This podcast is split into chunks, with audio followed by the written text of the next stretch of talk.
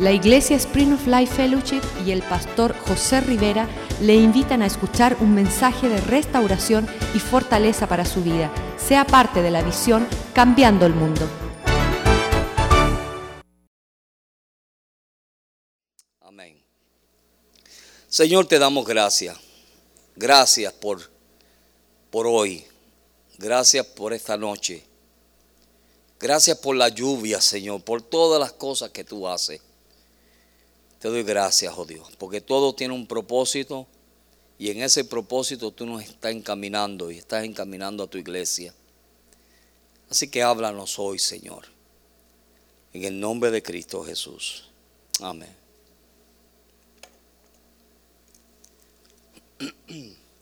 Cuando nosotros vemos las escrituras y, y en Génesis, en el capítulo 1 de Génesis, vemos que Dios dijo y, y creó Dios los cielos y la tierra.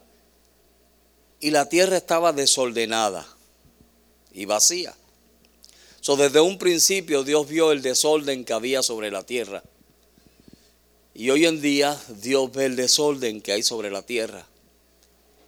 Y entonces él dice, pero el Espíritu de Jehová se movía sobre la faz de la tierra, ¿verdad que sí? Eso dice la Biblia, ¿verdad? Ok. Pero entonces, cuando vemos que Jesús se acerca con sus discípulos y los discípulos le dicen, Jesús enséñanos a orar. Y cuando Jesús comienza a hablar de la oración, comienza con el Padre Nuestro, muy conocido por todo el mundo, ¿verdad? Yo creo que todos ustedes lo pueden decir hasta de memoria.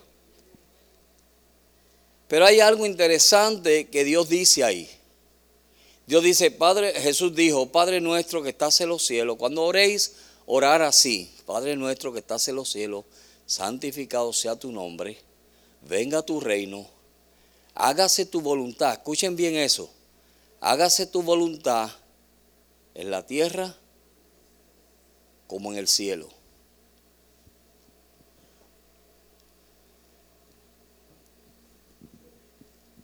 Y cuando yo medité en esas palabras hoy, yo dije, esas palabras no simplemente son una oración, son profundas. Porque lo que Jesús está diciendo ahí es, si usted comienza a analizar y a buscar, lo que Jesús estaba diciendo es, o le estaba enseñando a sus discípulos era, Señor, que tu voluntad sea hecha en la tierra como es en el cielo. Ahora, si nosotros nos vamos y ponemos y nos hacemos de, una mente espiritual y una mente que está tratando de, de estar más en las cosas celestiales, porque tenemos una lucha. Todos queremos ser más espiritual. Amén. Tenemos una lucha y todos queremos ser más espiritual, queremos ser más, nuestra mente que esté más envuelta en las cosas del Señor. Pero entonces cuando nosotros vemos lo que Jesús le dice a los discípulos, lo que Él está diciendo es, mira, de la manera que en, el cielo hay un orden, de la manera que en el cielo hay una obediencia, de la manera que en el cielo no hay desorden, porque no lo hay. Lucifer cuando trató de hacer un desorden en, en el cielo, Dios le dijo, aquí tú no puedes estar y lo sacó. Y juntamente con él sacó a la tercera parte de los ángeles. Amén. So, en el cielo no hay desorden en el reino de Dios es un, reino de orden. Amén. Entonces, cuando vemos que Jesús comienza a enseñarle a sus discípulos acerca de la oración, Él está diciendo, mira, cuando tú oras, ora de que de la misma manera que hay un orden en la iglesia, en el cielo, pueda haber un orden aquí en la tierra. Puede haber un orden en tu familia, ¿verdad que sí? Pueda haber una sujeción en la familia como lo hay en la iglesia, en el cielo.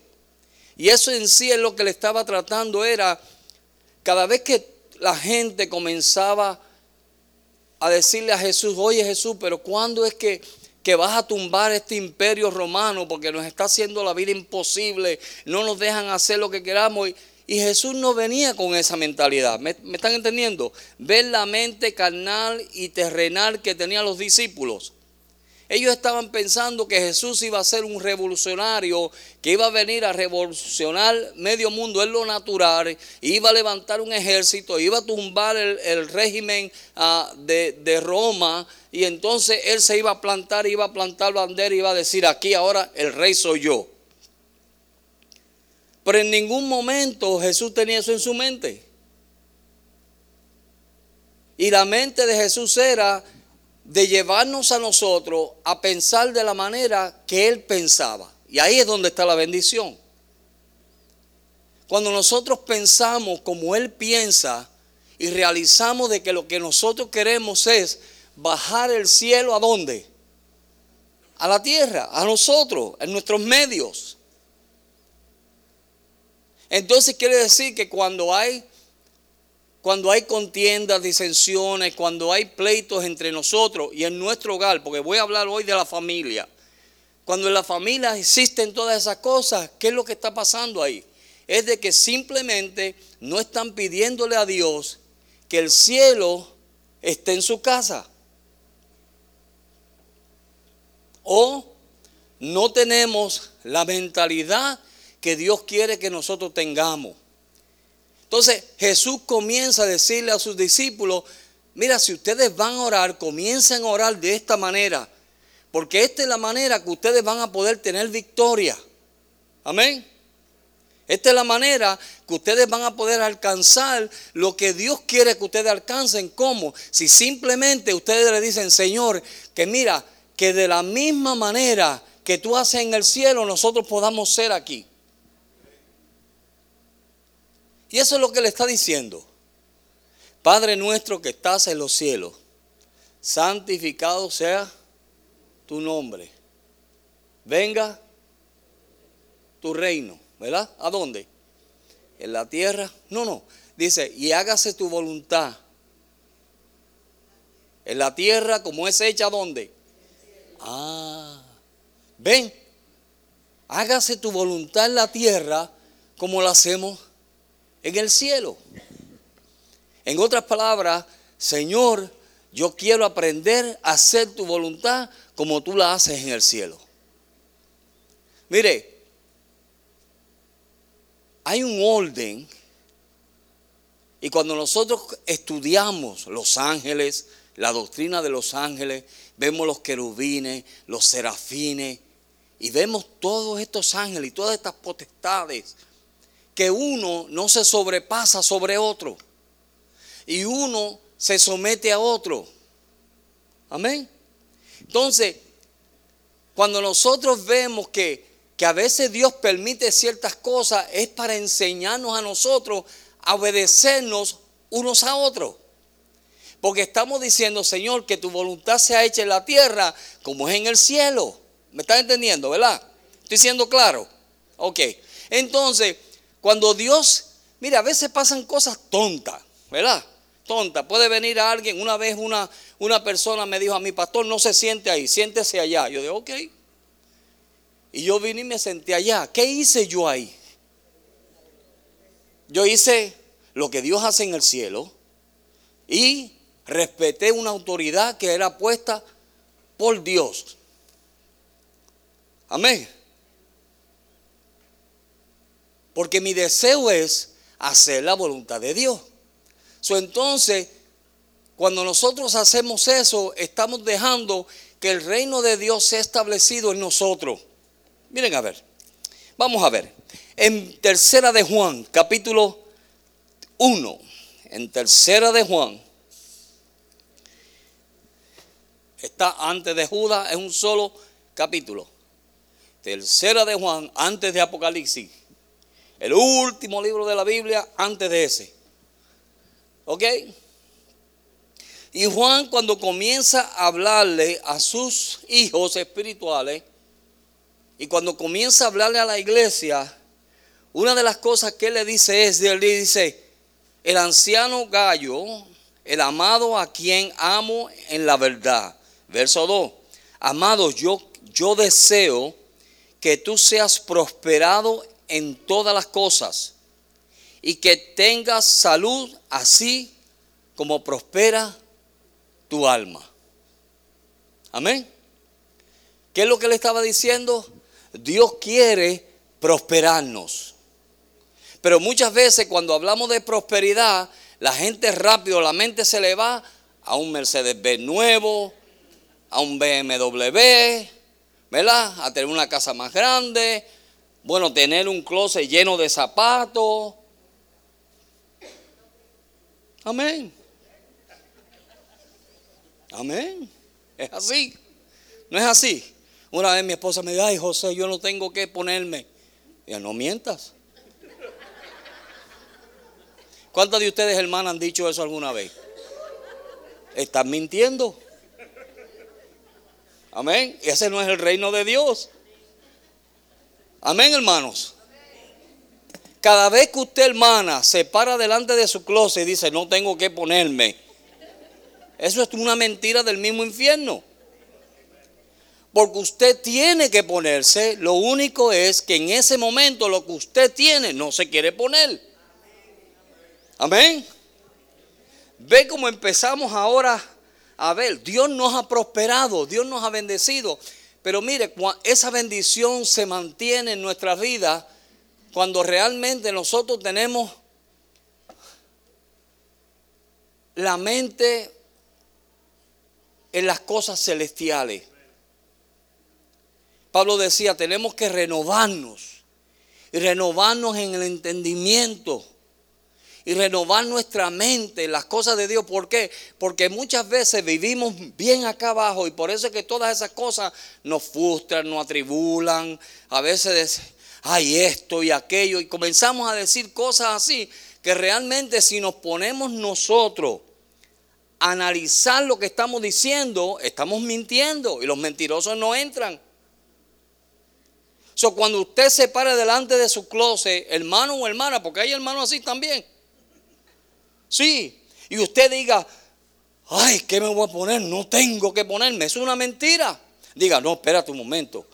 Lo que pasa es que lo que me quiero poner no está ahí.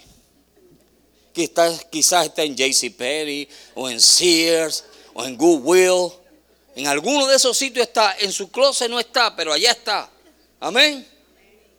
Y entonces, si usted deja que ese pensamiento siga, escuchen bien, lo que va a hacer es que la va a frustrar o lo va a frustrar y lo va a desanimar porque usted no tiene lo que usted quiere en el momento. Hello. Y eso es lo que nos lleva a nosotros ansiedades.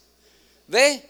¿Por qué es que la gente, escuchen bien, por qué es que las compañías de tarjeta de crédito tienen tanto éxito? Aló. ¿Por qué es que tienen tanto éxito? Oye, todo el mundo quiere meterse en ese negocio de tarjetas de crédito. ¿Sabe por qué? Porque la tarjeta de crédito te lleva a ti a un punto donde tú dices, ah, yo lo pago mañana porque está en especial y hay que aprovechar el especial. Mentira del diablo. ¿Ah? Yes. Todo el mundo, porque ¿sabe por qué se están metiendo? Porque saben que van a agarrar a uno de ustedes y los van a esclavizar de tal manera que después no va a poder ni dormir por los intereses que debe. Amén. Entonces la gente dice, no, y, y, la cosa, mire, yo me río en las tiendas porque yo veo a la gente que saca la tarjeta de crédito y ellos se creen la gran cosa. Esto es un débito, yo no tengo tarjeta de crédito.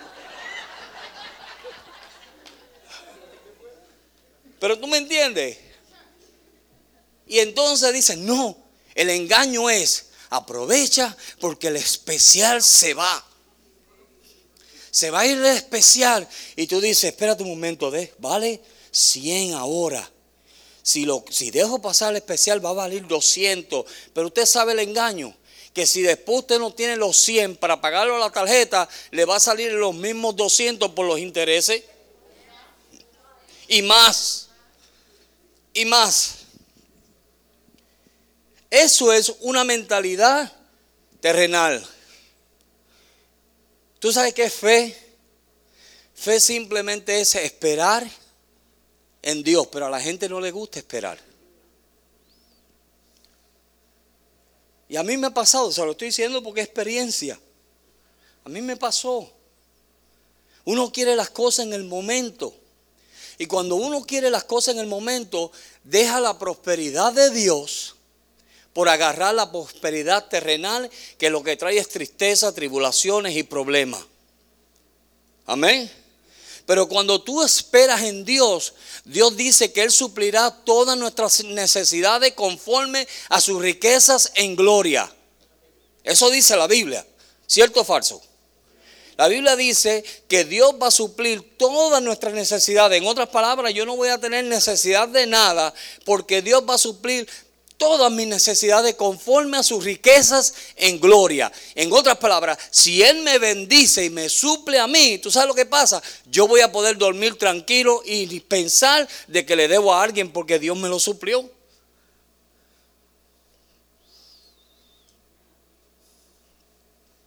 Seguimos. Entonces, Dios quiere que nosotros prosperemos.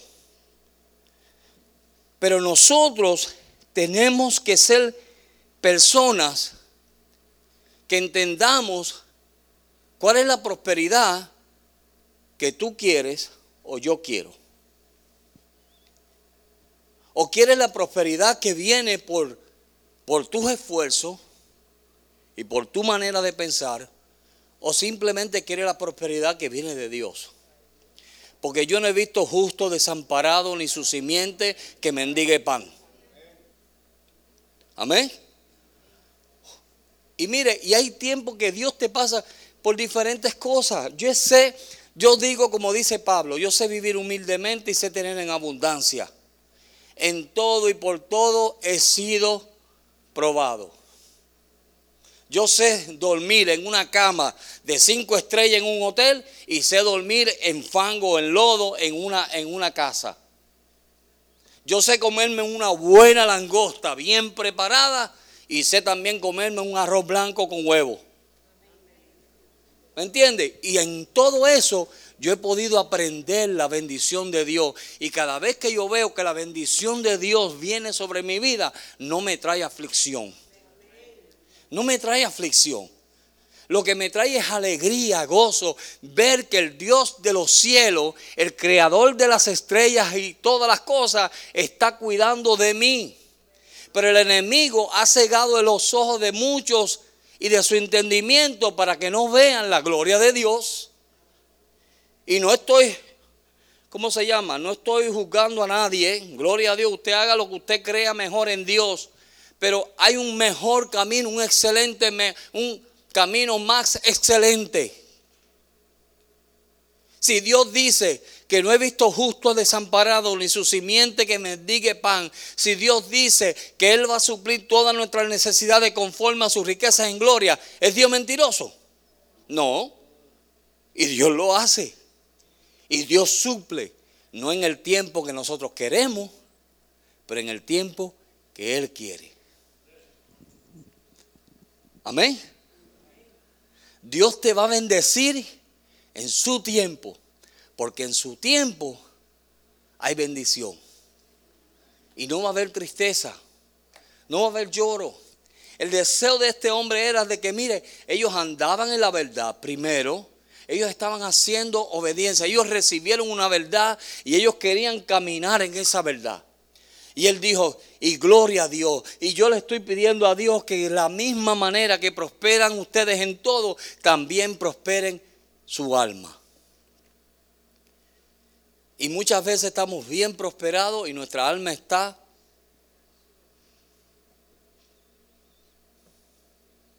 Amén. Y ha pasado así.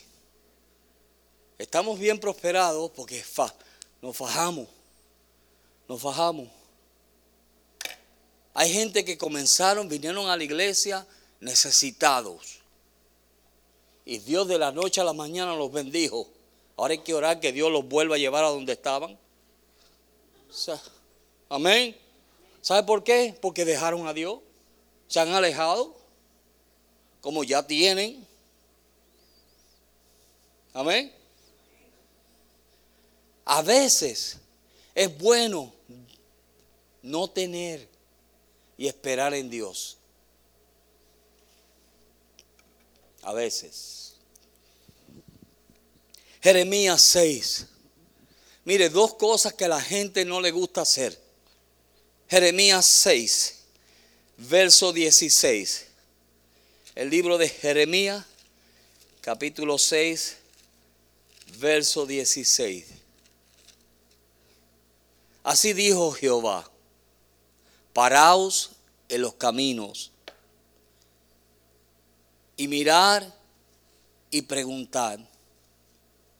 ¿A cuántos no les gusta preguntar aquí?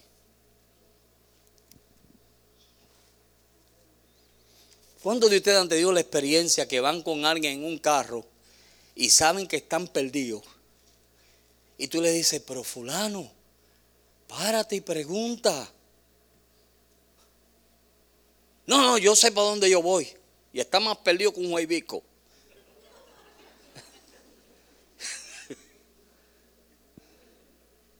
Pero mira, no, no, yo sé, yo sé para dónde yo voy, no te preocupes que yo sé, de aquí vamos a salir. Y no se paran a preguntar. Amén. ¿Alguna vez ha estado usted con alguien así? Yo he estado.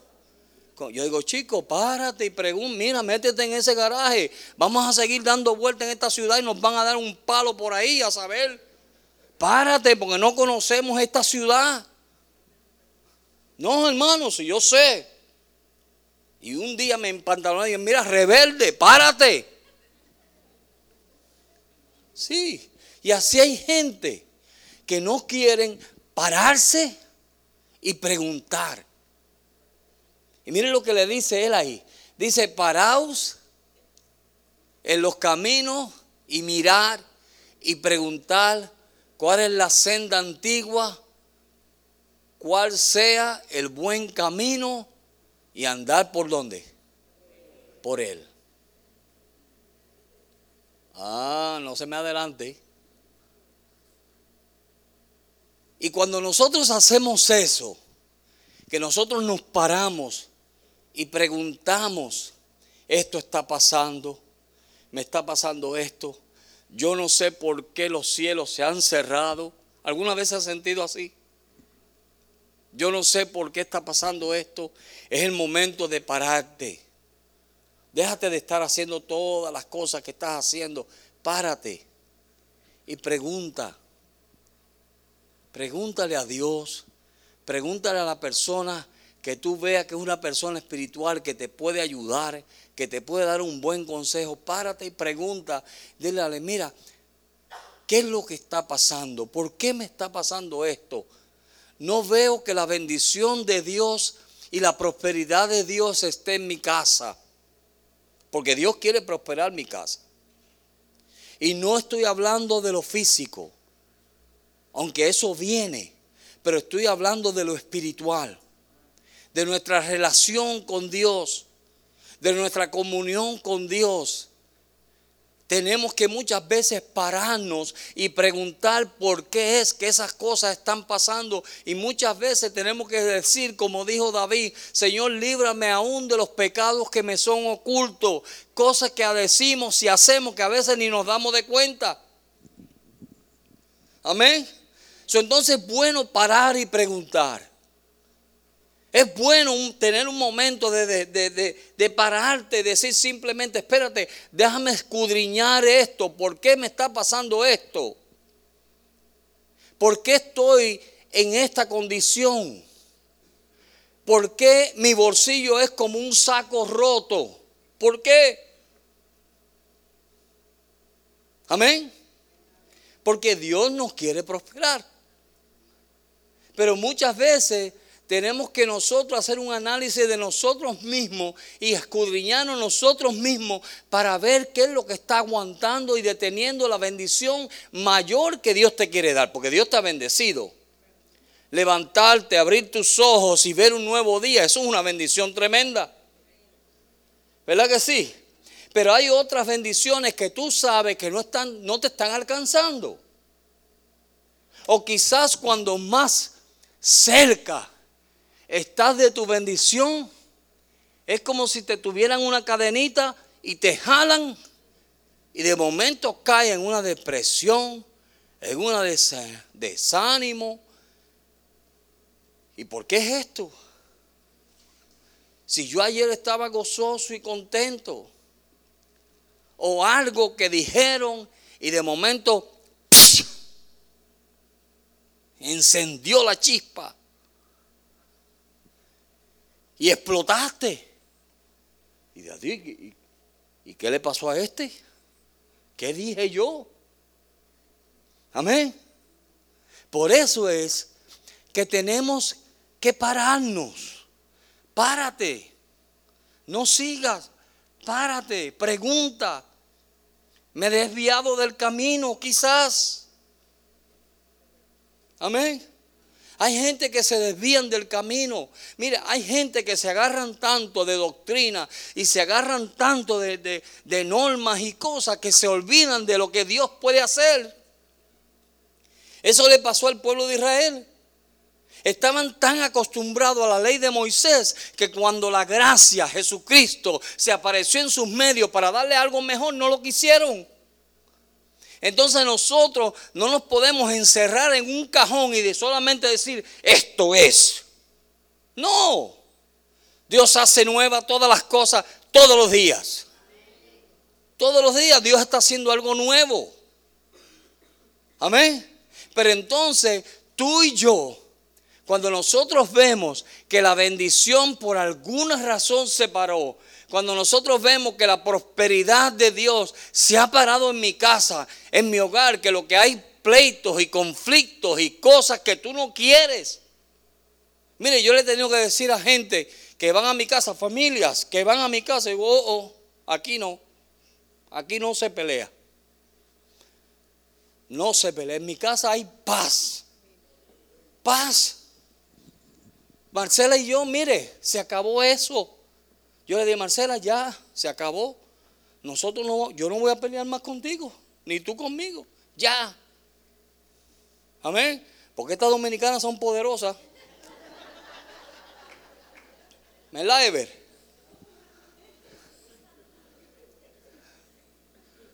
Sí. Pero llegó un momento en nuestra vida donde nosotros dijimos, mira, ya se acabó dominicanas, cubanas, colombianas, brasileñas. Son poderosas. Amén o no, amén. Claro que sí. Entonces cuando esas cosas comienzan a suceder, miren, no podemos seguir y seguir como si nada estuviera pasando. Ese es el error de muchas familias. El error de muchas familias es que saben que hay problema, que hay dificultad, se le está quemando la casa y ellos están arreglando el cuadrito como que nada está pasando. Y eso no debe ser así. Eso se llama religión y falsedad. Porque entonces allá afuera están a puño limpio y cuando vienen aquí, me voy con él, me voy con él, me voy. Ay, mi amor, ay, mi vida, qué bueno tú eres. Mentira del diablo. Eso es hipocresía. Eso es falsedad. Y entonces eso es lo que hace. Mire, le voy a decir lo que está haciendo eso. Eso es lo que nos está haciendo es engañándonos para entonces caer en una trampa que nadie te va a sacar. Nadie. Yo me acuerdo de la primera iglesita que yo pastoreé en Puerto Rico. La primera iglesia. Eran como 10 personas. Y dos de ellas eran dos viejas más bochinchosas Caballero, qué bochinchosa era esa vieja. Y todos los días me llamaban, pastor, fíjese que fulana dijo esto. Y fulana dijo aquello. Y, y mire, y, y mi ministerio solamente eran esas dos viejas. Amén. Y llegaban a la iglesia y eran las más espirituales de todo el mundo. Ustedes se ríen, pero eso es peligroso. ¿Sabe por qué? Porque esas viejas habían estado casi toda su vida en el Evangelio y se engañaron. Entonces, en el barrio o en su casa, ya mira, todo el barrio las conocían como las viejas bochinchosas del Are. y me tocó ese mono a mí. Sí, y el pastor que estaba anterior mío le soportó y le soportó y le soportó. Yo era nuevecito, yo no, yo no voy a soportar esto. Le di una botada de la iglesia. Le dije, hermana, cuando ustedes tengan un verdadero testimonio y cuando ustedes verdaderamente anden realmente en santidad, yo las acepto en mi iglesia. Mientras tanto, no vuelvan. Así se lo dije. Ay, y me dijeron hasta del mar que iba a morir. Se les salió el monstruo que estaba escondido por años. Pero es un engaño. ¿Sabe por qué? Porque la gente no se para y pregunta. No se hacen un análisis de ustedes mismos. No nos hacemos, entonces seguimos y seguimos. Y Dios es grande, Dios es misericordioso, Dios nos ayuda, Dios nos lleva hacia adelante. Pero muchas veces todas esas cosas lo que hacen es que paran el mover de Dios en nuestra vida, paran el mover de Dios en nuestras casas, paran toda la bendición que Dios quiere traer y la santidad que Dios quiere traer en nuestra vida. Todo eso lo para. Dios dice, uh, yo ahí no me meto. Imposible.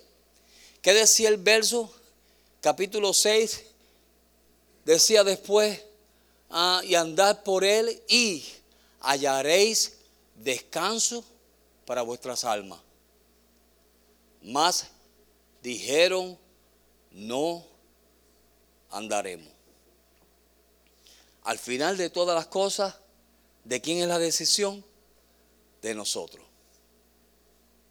Dios viene y nos da la advertencia y Dios nos dice, párate, pregunta, busca ver qué es lo que está pasando y cuando te digan, ande en el camino.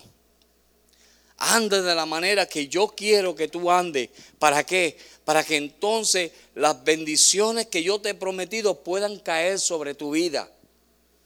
Pero mientras nosotros no hagamos eso, ¿sabes lo que va a suceder? Que nos vamos a estancar y no vamos a seguir adelante. Entonces, una vez en El Salvador, nosotros teníamos que estar comprando agua. Hasta para bañarnos teníamos que comprar agua. Y entonces un día un hermano me dice, pastor, pero si usted tiene un pozo ahí en, el patio, use el pozo. Y yo rápido fui, compré una bomba, la pusieron la bomba, metieron la bomba y el, la cuestión no sacaba agua. Le echaron el agua a la bomba para ver si... Y no salía agua. Y buscamos una persona que era especialista de eso de, de pozos. Y rápido, cuando él miró, él me dijo, ah, yo sé el problema. Ah, de verdad. Sí, mire, yo voy a venir mañana por la mañana y me voy a meter en el pozo para destapar las venas del agua que está en el pozo. Porque esas venas están tapadas. Y él se metió en el pozo y escalvó el pozo y le sacó las tapas que tenían las venas esas de agua y de momento aquello hizo y empezó a salir agua y en todos los años que yo estuve allí, nunca me faltó agua. Amén. ¿Cuánto tienen los pozos tapados?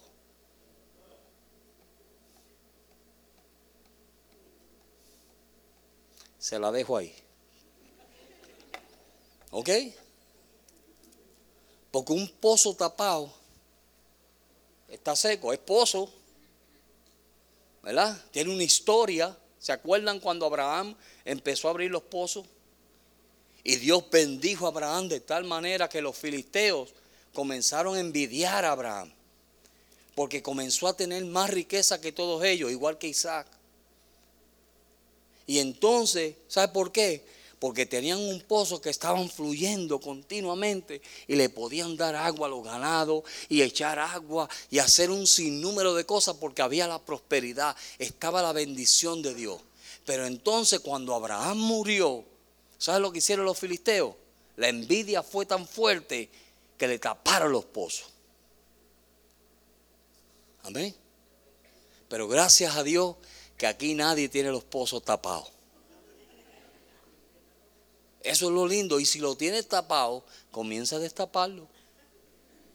Porque pozos tapados entra un estanque donde hay sequedad y tierra árida.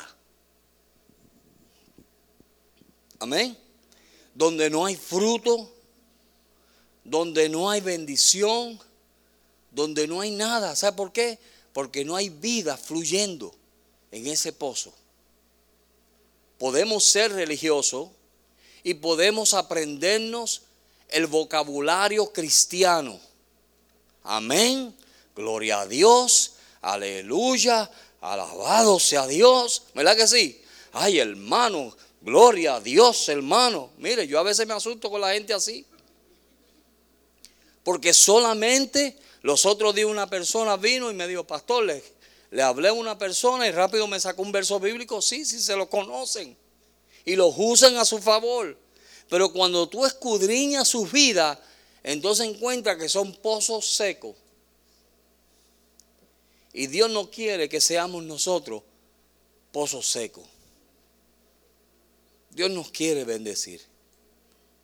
Dios quiere bendecir tu familia más que lo que la ha bendecido hasta ahora.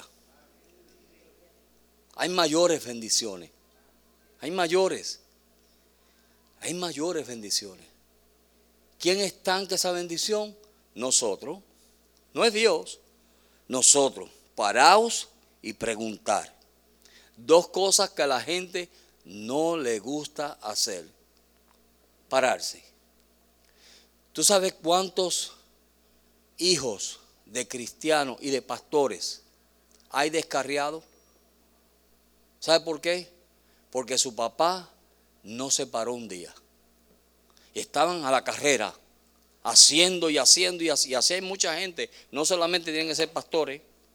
Hay gente que está, mire, hay que hacer esto y no atienden a la familia, no atienden a la esposa, no atienden a los hijos. Entonces después comienzan a ver las señales. ¿Cuáles son las señales? La mujer con el hocico largo, los hijos rebeldes, y entonces dicen, ¿y esto que está pasando? No, pero es que tengo, y no buscan. Entonces comienzan a venir las tinieblas y a meterse en la casa. ¿Sabe por qué? Porque dejaste tu lugar. Estoy hablando a los hombres. Dejaste tu lugar. Y al tú dejar tu lugar, el enemigo comenzó a meterse con astucia. Con astucia. Y cuando vienes a ver, mire, Tienes un desastre en tu casa que tú mismo no sabes, simplemente porque un día lo viste y decidiste no parar, ni preguntar. Simplemente tenías que seguir adelante. No, y cuando uno le pregunta, hermano, pero mira, no, hermano, es que yo tengo que traer el pan en mi casa. Si no, ¿cómo comen ellos? Eso me han dicho a mí hombres, que yo he hablado con ellos. ¿Y cómo van a comer ellos? Y mire lo que se pone mi esposa, se lo pone porque yo se lo traigo. Ah, ok. Pero lo más importante, que era de atención, de hablar con ella, de sacar tiempitos para ella, mire, eso está cero. Amén. En Mateo capítulo 7, verso 24 en adelante verso 24 al 21. Cualquiera pues que me oyere estas palabras y las hace, le compararé con le compararé a un hombre prudente que edificó su casa sobre la roca. Que Dios quiere que nosotros seamos prudentes. Que es un hombre prudente que pone cuidado moderación y, ah, hace algo para evitar inconveniencias y dificultades. Es un hombre prudente que comienza a hacer las cosas que tiene que hacer. Que cuando ve que hay peligro en su camino, él comienza a atender ese peligro. Y Dios quiere que nosotros, si vamos a edificar nuestra casa, vamos a hacerlo con prudencia. Dios quiere que nosotros edificamos su casa. Amén. ¿Sabe por qué? Porque una casa que está ordenada y está bendecida va a ser una casa que va a traer un orden a dónde?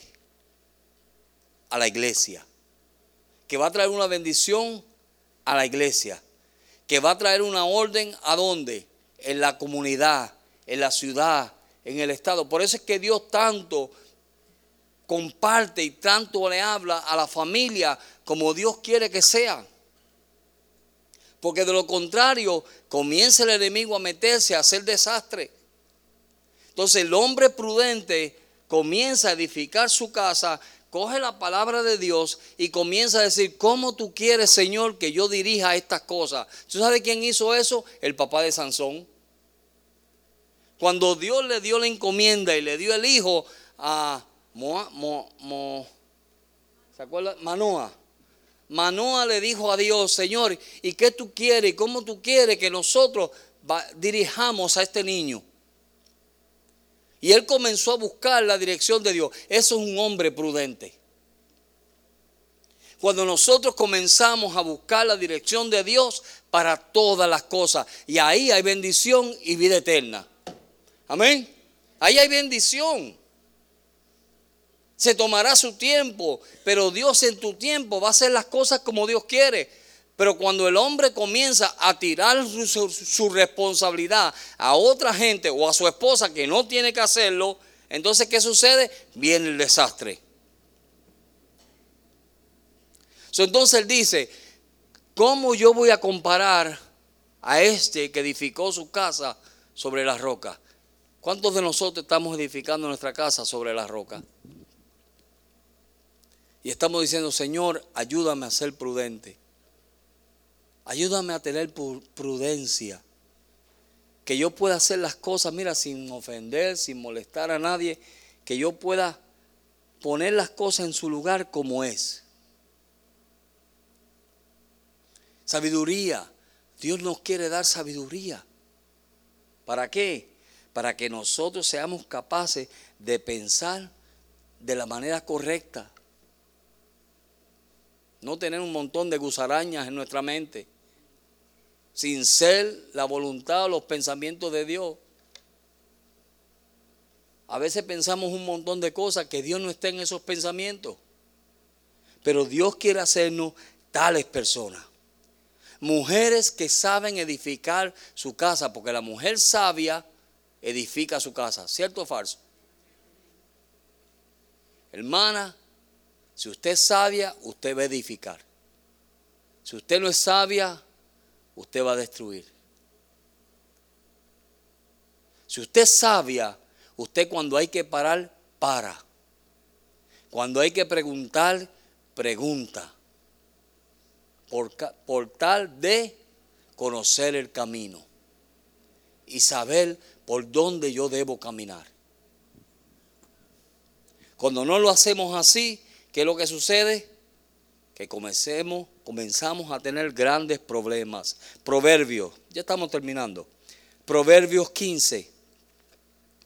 Mira lo que dice el proverbista. Capítulo 15, verso 31. Dice,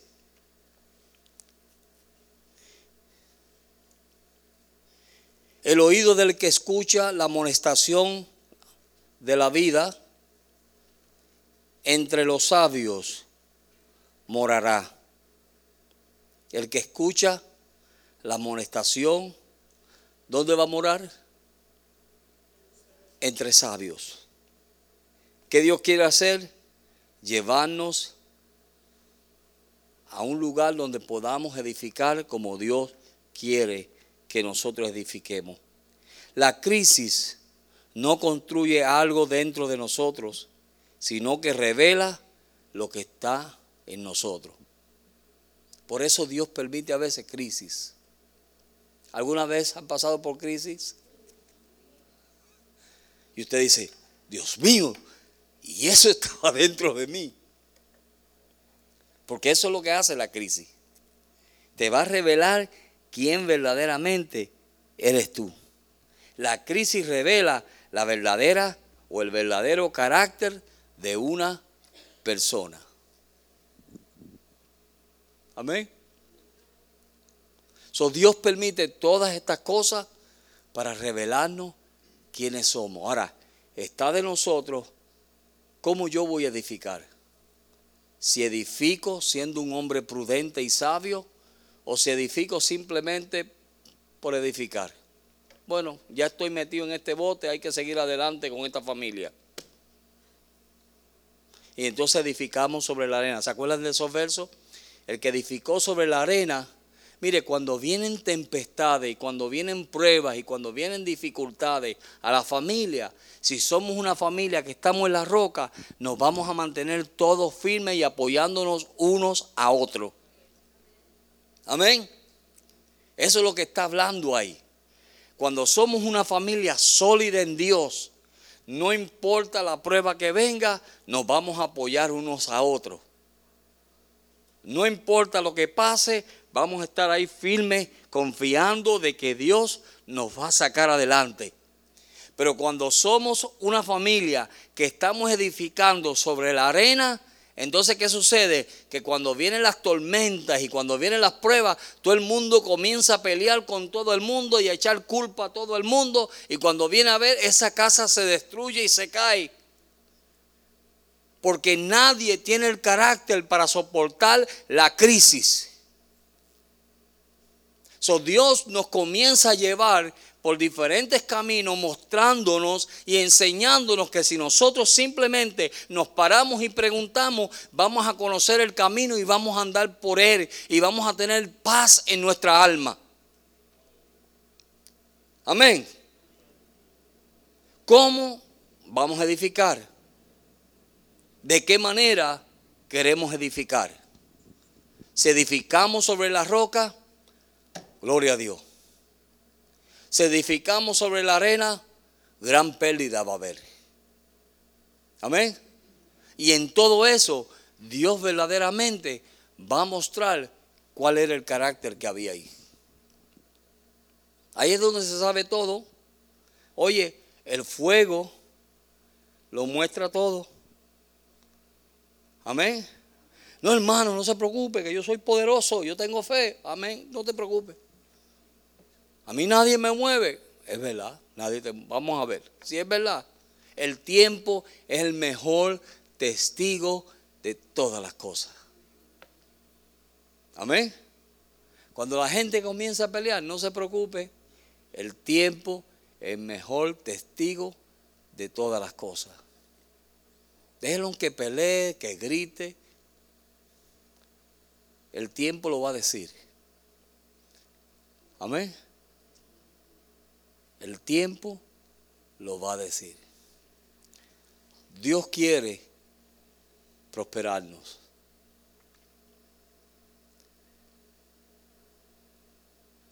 Yo creo, descarriamiento es, si usted oraba un minuto y ahora ora medio, está descarriado. Amén. Eso es descarriamiento. Te descarriaste del camino que iba. Tú estabas leyendo la Biblia y leías un capítulo o leí, leíste menos. Te descarriaste. Estás descarriado. ¿Cuántos descarriados tenemos aquí? Uno, dos, tres. Vamos a orar. Vamos a ponernos de pie mientras los hermanos alaban a Dios,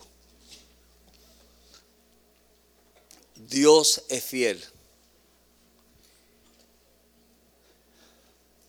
Yo no sé en qué manera Dios le está hablando a usted hoy, pero Dios quiere prosperar su vida, Dios quiere prosperar su familia, Dios quiere prosperar todo lo que usted hace la bendición que estaba sobre José era de que todo lo que sus manos tocaban, Dios prosperaba.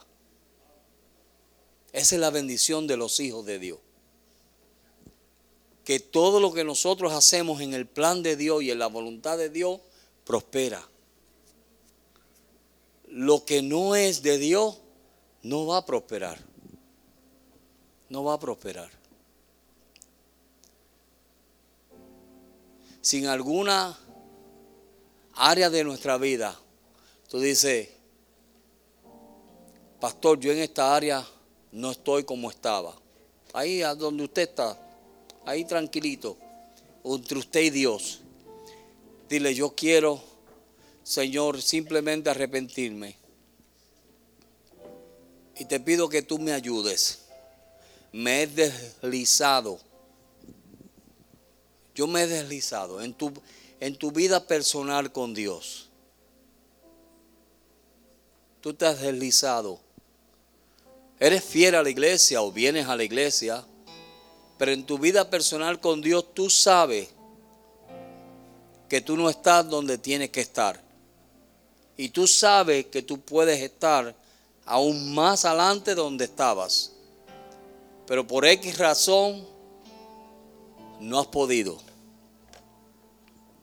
Agarra la mano de Dios. Dile, Señor, aquí estoy. levántame.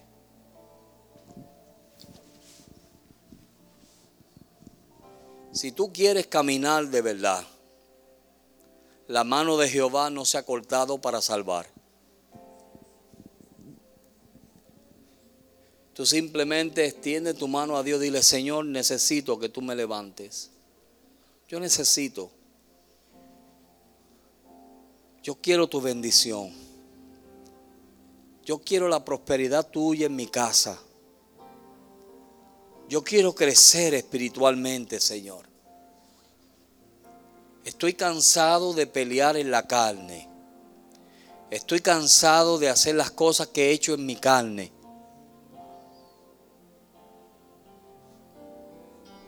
Estoy cansado de ser el mismo. Tú has prometido bendición para mi casa. Yo he visto la bendición tuya en otras casas. Yo quiero esa bendición, oh Dios. Que mis hijos sean instruidos por ti. Que mi esposo, Señor, Señor, que mi esposo sea el hombre que tú quieres que él sea en mi casa. Que mi esposa sea la esposa que tú quieres en mi casa, oh Dios.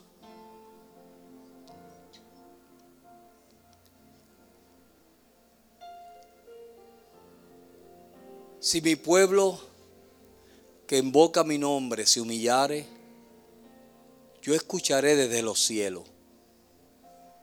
y salaré su tierra. Dios lo que busca simplemente un pueblo humilde, un pueblo que esté dispuesto a humillarse y decir, Señor, yo tengo que parar. Yo tengo que parar y preguntar, ¿cuál es el camino, Señor? ¿Qué es lo que tú quieres para mí? ¿Qué es lo que va a hacer que tu bendición, tu presencia, regrese a mi casa, Señor?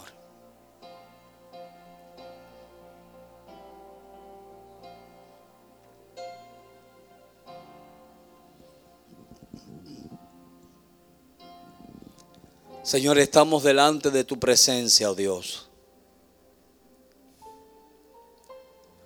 Reconociendo que tenemos grandes promesas sobre nuestras vidas. Reconociendo, Señor, que tú has puesto, Señor, un manto de bendición sobre tu iglesia, sobre tu familia. Te pido, Señor, que tú abra mis ojos y me muestre en qué te estoy fallando, Señor.